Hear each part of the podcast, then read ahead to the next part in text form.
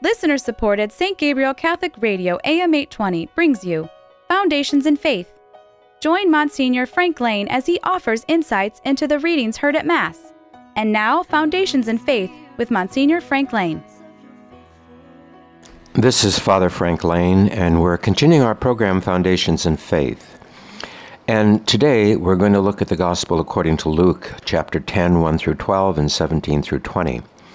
This is the sending out of the 72 disciples, and it's unique to Luke's gospel, because the things that he says about the sending of the 72 in his gospel are directed toward the 12, and especially in the Gospel of St. Matthew, because the restrictions or the advice or the guidelines are the same to both groups who are going out to proclaim the gospel, to proclaim the good news. We've been through a series of Gospels in which Jesus is and will continue to reflect upon the urgency of the mission. And this is a dimension of Christianity, which a lot of times I think that we fail to acknowledge, and in failing to acknowledge, we also find it easier to neglect our duties as Christian disciples.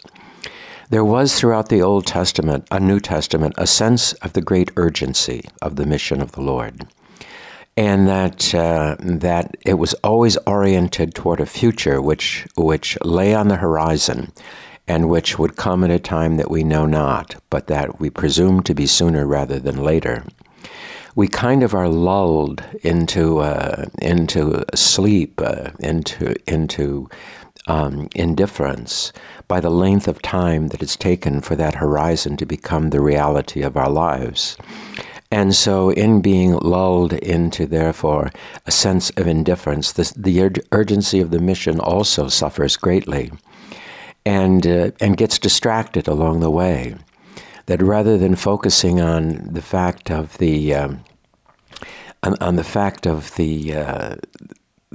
entering into the kingdom of God and bringing as many people with us as we can, instead we get a sense of sleepiness about the whole thing, and we fail to sense the urgency of the salvation of souls. You know, it's I have a very good priest friend of mine, and a very good priest, who used to talk about the salvation. He still does talk about the salvation of souls. But there was a whole contingency of people who that irritated, because we have come now into the presumption somehow or other that everybody is saved. After all, why would a merciful God do as anything else? And ignoring all of the realities, all of the sayings of the Scriptures, all of the reasonable look at the relationship of humanity to the Lord. We know, for instance, we can judge no one's eternal destiny. And that's prescribed for us, is part of the belief system of the Church, and ratified for us in the Council of Trent. Yet at the same time, we have the ability and the necessity of judging actions, but not hearts. And so while we can't say who is in heaven or who is in hell unless God manifests that to us through, especially with sainthood, through the miracles that are performed in the persons, through the intercession of that person. And then the Church sees that as a sign of divine approbation of the person's salvation, and we can proclaim it as such. Aside from that, there is no individual ability whatsoever to determine the eternal destiny of anyone. But we have to also presume that the Lord means what he says, and that therefore that there is a necessity of hearing the Word of God, converting to the Word of God, and living as faithful disciples for entrance into the eternal kingdom. We struggle sometimes with that sense, because we think, well, we know how other people have lived their lives, and we know how we have lived our own. And it's interesting how many people have almost despaired of salvation, which is a sign, actually, that they probably are striving for it with their whole hearts, and which is probably, therefore, while unfortunate for them, a good sign for their eternity. And that's something that Jesus brings up in this gospel as well, the fact that it's necessary to look after salvation, not only for ourselves, but for others. There was a time, and I know it's a time that today is highly criticized, and yet there was a time of the missionary activity of the church, especially in the 16th century, where there was the sense that the sacrament of baptism would save the peoples of the mission lands. And so that it's like St. Francis Xavier in Ceylon, instructing people in the Our Father and then baptizing over 300,000 of them, and bringing them therefore into the kingdom of heaven. We have to remember that life was much shorter then too, and that we didn't have a whole lot of people living into their 80s and 90s as we do today.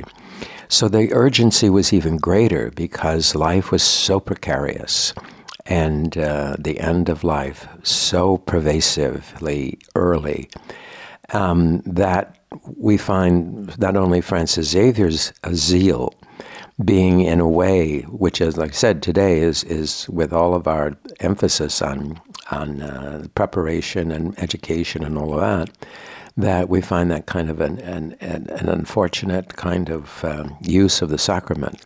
But we have to ask ourselves, is it really?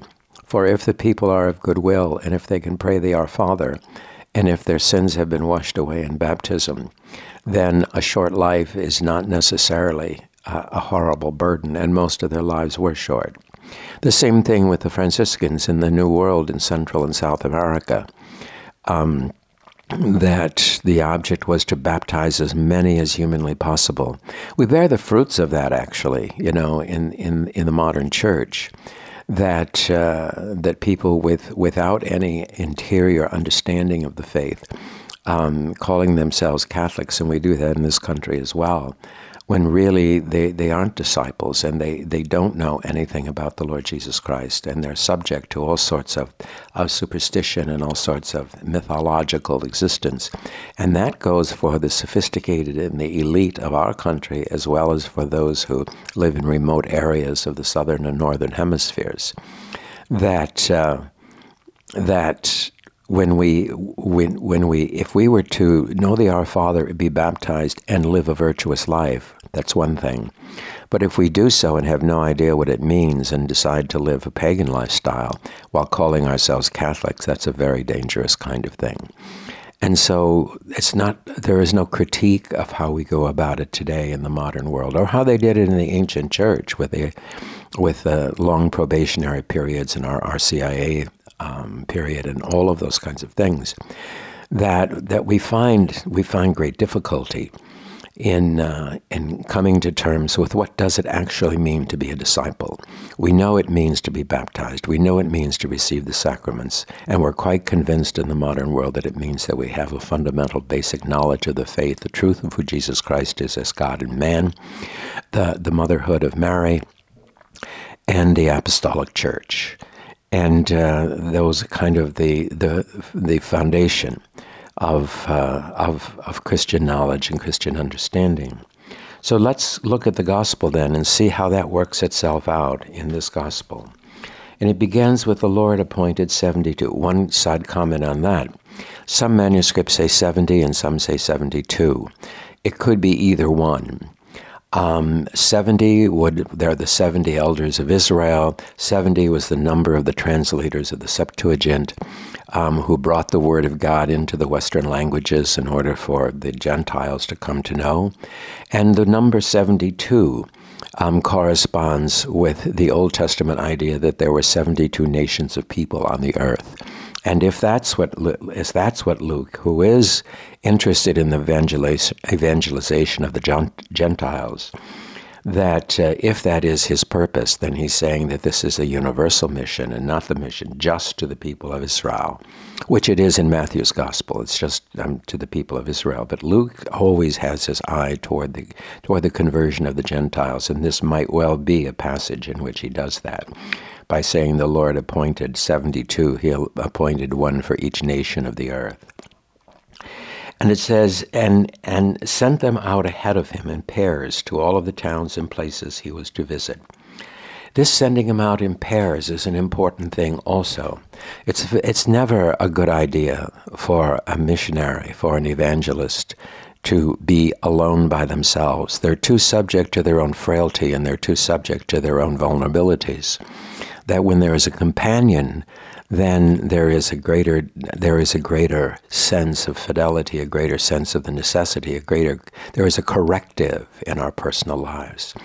I know that certainly years ago, when the religious women would visit home, which was rarely, but when they did, they always took a companion with them. So there was always two sisters who went to visit the families, so that one did not get drawn back into the secular life, the secular world in which their families might live.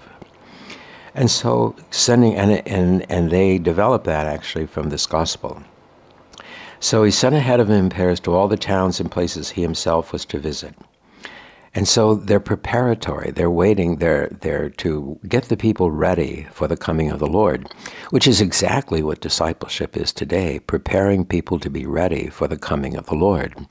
At the time and the hour we know not, not even the Son knows, but only the Father, Jesus says. And he said to them, the harvest is rich, but the laborers are few. So from the very beginning of the church, from the very beginning of the mission of the church, the evangelization, the mission of the church, there has been a dearth of those who respond to the call to be the primary witnesses and the primary messengers of the Lord Jesus, the dispenser of sacraments, the proclaimers of the word, and so forth.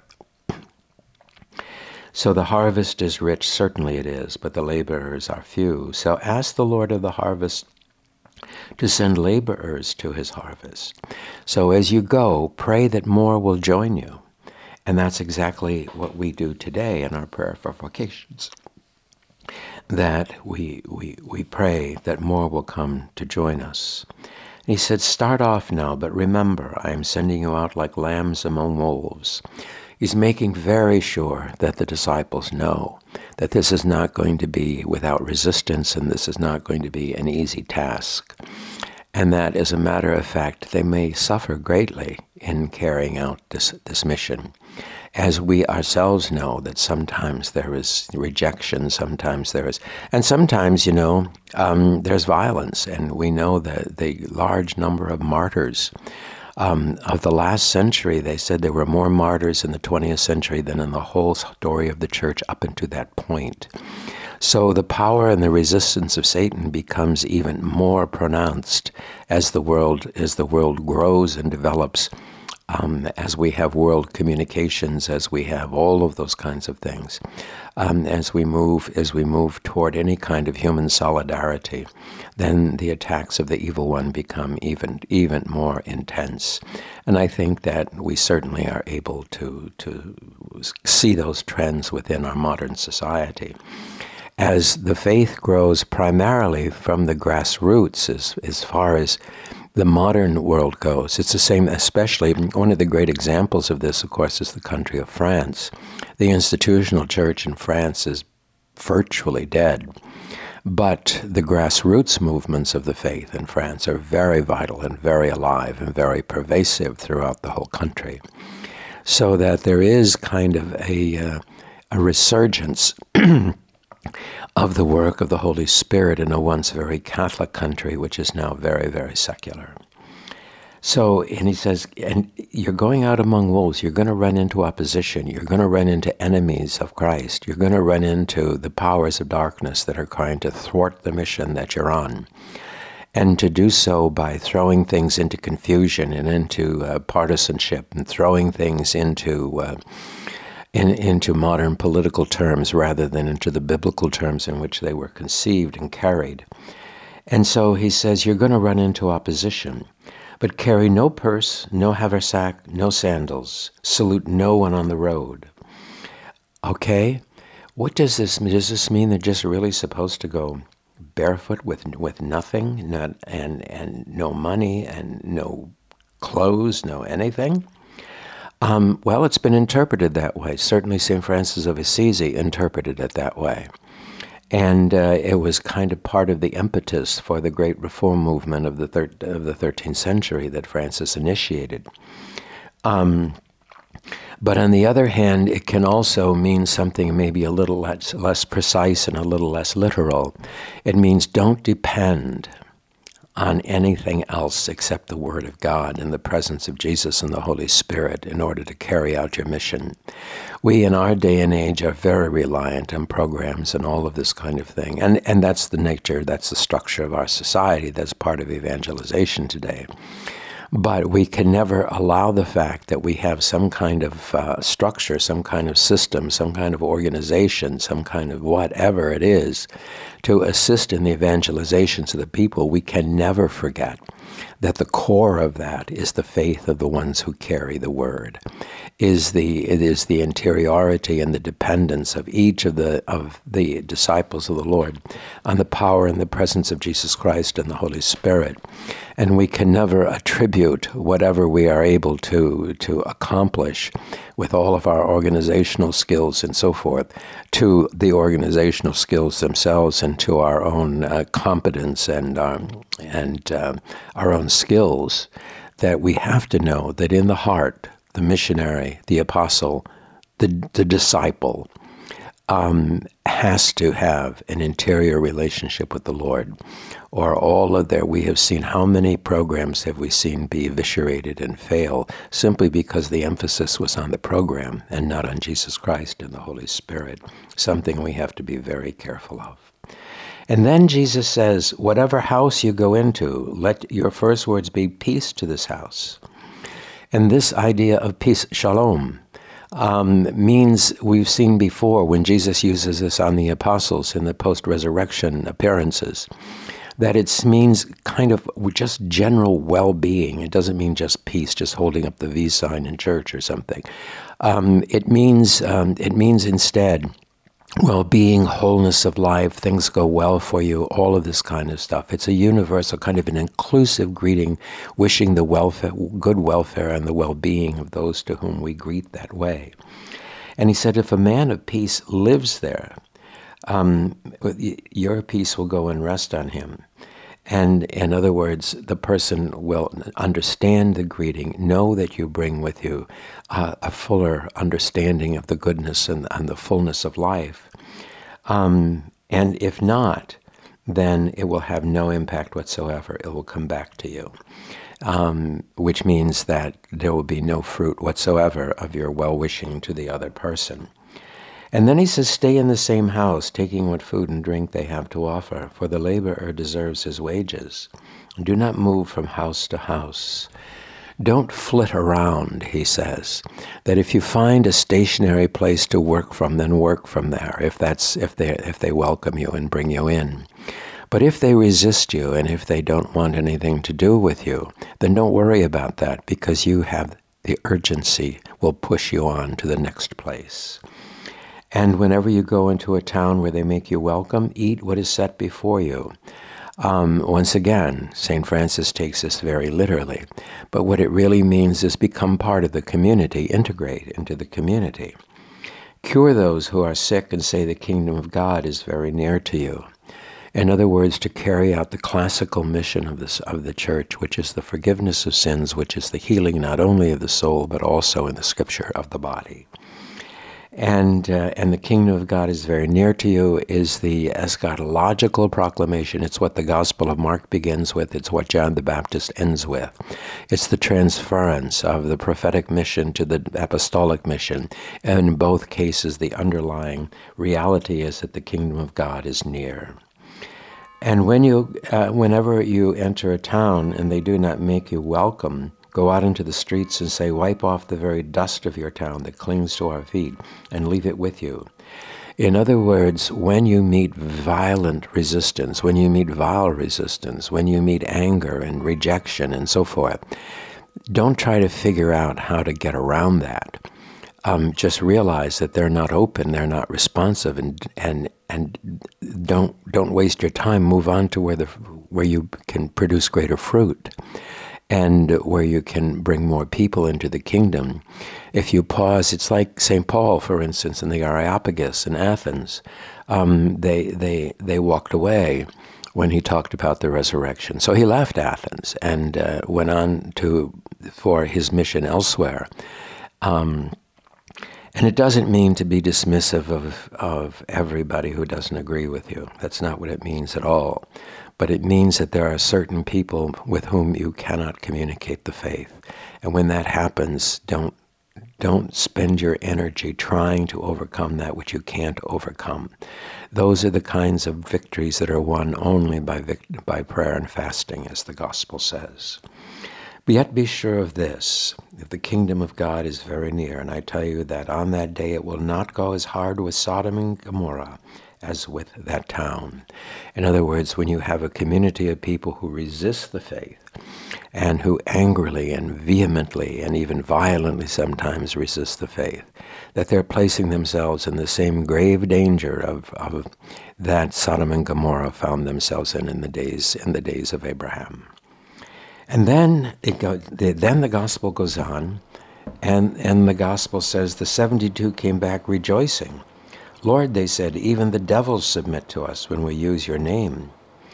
And so somehow they say, even that which is evil kind of crumbles before the power of your word and the power of your proclamation and the power of your mission.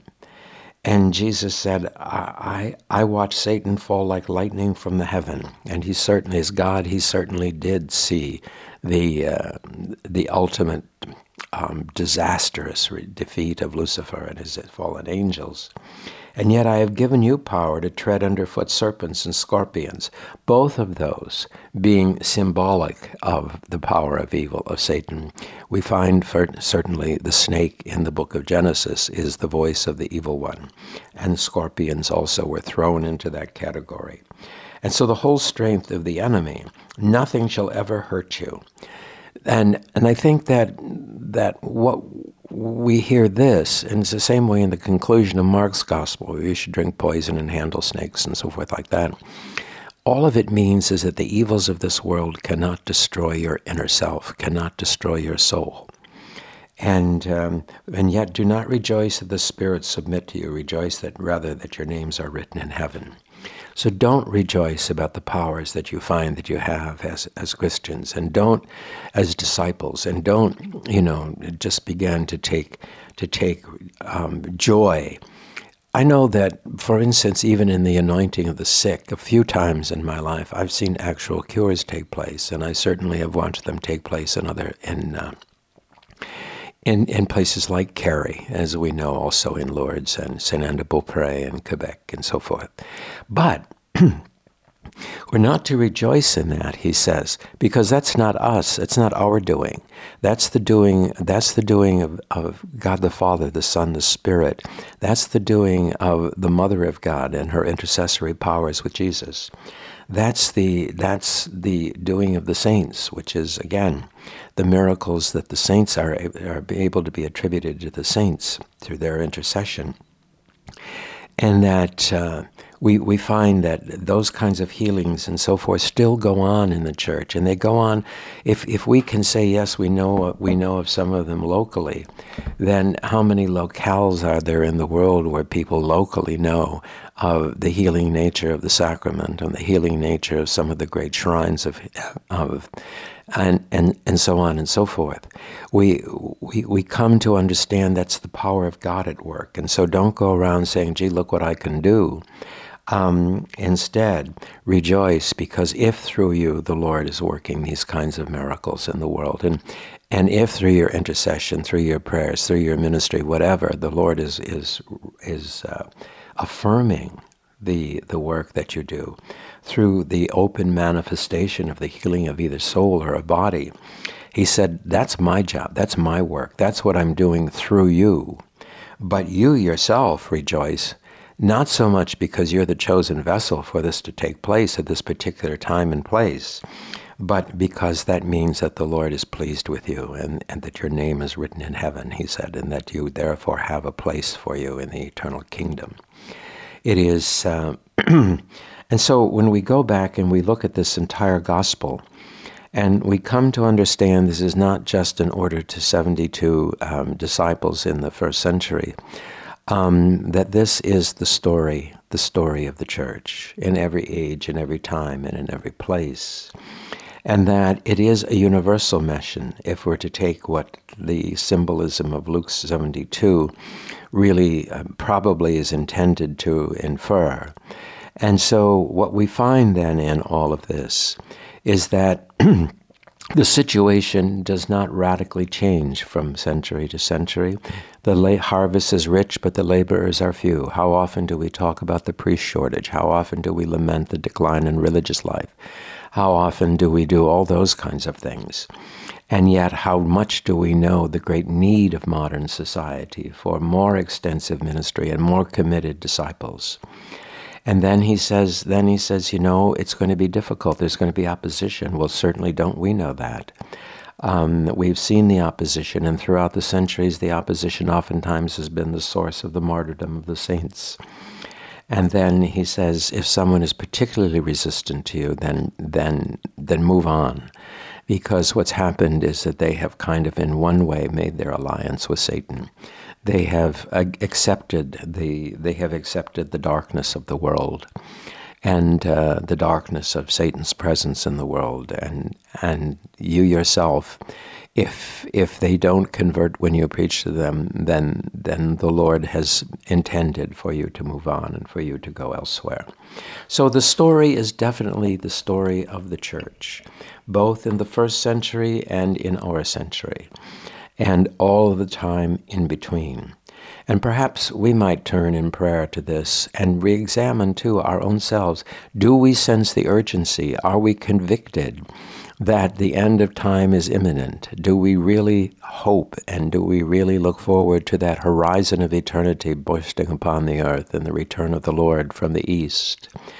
Are we really those kinds of Christians who see urgency, the urgency that drove Francis Xavier, the urgency that drove the missionaries in South and Central America, the urgency that drove the disciples, the apostles themselves, into all the corners of the earth, of the known world?